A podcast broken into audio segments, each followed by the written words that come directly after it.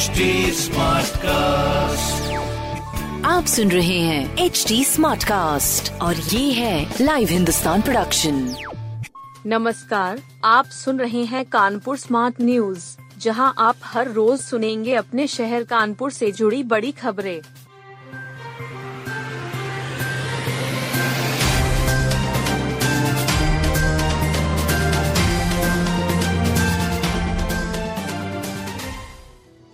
भूमाफिया की सूची में दर्ज हुआ विधायक इरफान सोलंकी का नाम।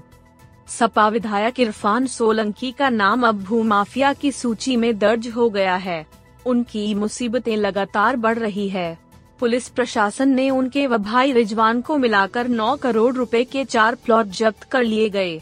कार्रवाई के दौरान पुलिस ने मुनादी भी कराई। पुलिस अब विधायक के नोएडा और मुंबई की संपत्तियाँ भी जब्त करेंगी। पुलिस बाकी आरोपितों की संपत्तियाँ भी चिन्हित करने में जुट गई है। कोर्ट में रंगदारी के मामले में जमानत अर्जी पर सुनवाई टल गई। कोर्ट में केस डायरी ही नहीं आई थी। अब अगली सुनवाई 14 मार्च को होगी। कोर्ट में बचाव पक्ष के अधिवक्ता भी नहीं आए थे।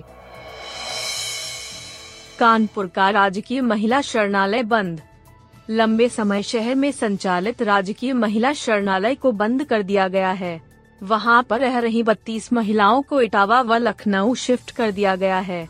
लावारिस व पाक्सो पीड़ित बालिकाओं की बढ़ती संख्या को देखकर फैसला लिया गया है।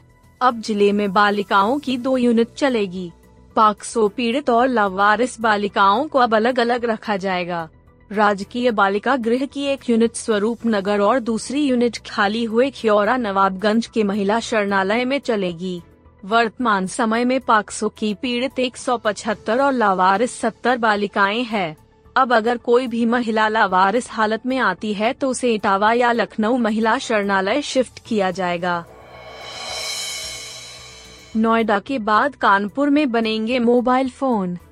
यूपी की पहली बहुद्देशीय फ्लैट एड फैक्ट्री कानपुर में बनने का रास्ता साफ़ हो गया। 101 करोड़ रुपए से बनने वाली ये एक इमारत 1200 करोड़ का निवेश लाएगी। इसी में सिंगापुर की mobile company Vida tele 830 crore रुपए का निवेश करेगी। उपायुक्त उद्योग कार्यालय की जिला स्तरीय कमेटी की बैठक में इसे मंजूरी दी गई। इस फैक्ट्री को नई एम एस नीति के तहत निजी क्षेत्र के प्रस्ताव पर विकसित किया जाएगा। Siya metals private limited company ने इसका प्रोजेक्ट पेश किया था।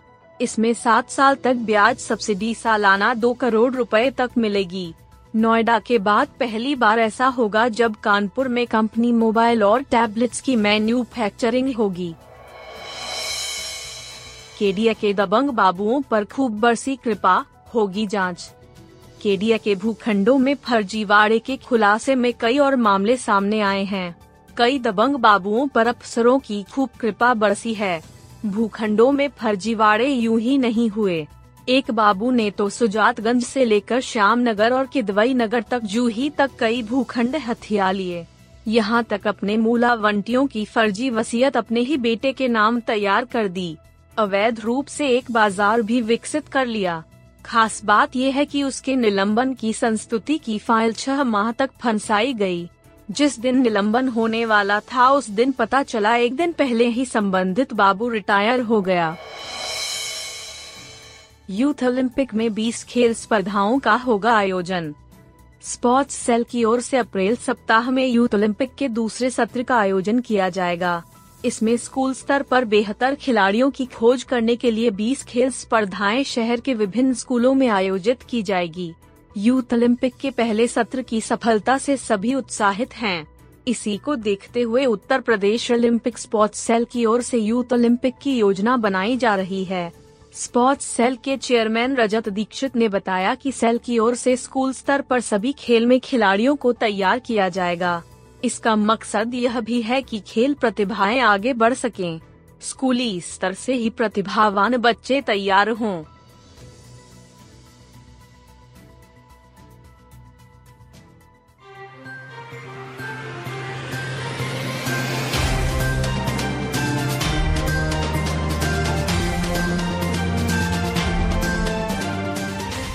आप सुन रहे थे कानपुर स्मार्ट न्यूज़ जो की लाइव हिंदुस्तान की प्रस्तुति है। इस पॉडकास्ट पर अपडेटेड रहने के लिए आप हमें फेसबुक इंस्टाग्राम ट्विटर और यूट्यूब पर फॉलो कर सकते हैं। हमारा हैंडल है at the rate H T ऐसे और पॉडकास्ट सुनने के लिए log on to W W W dot H T आप सुन रहे हैं एच डी स्मार्ट कास्ट और ये था live Hindustan production smart Smartcast.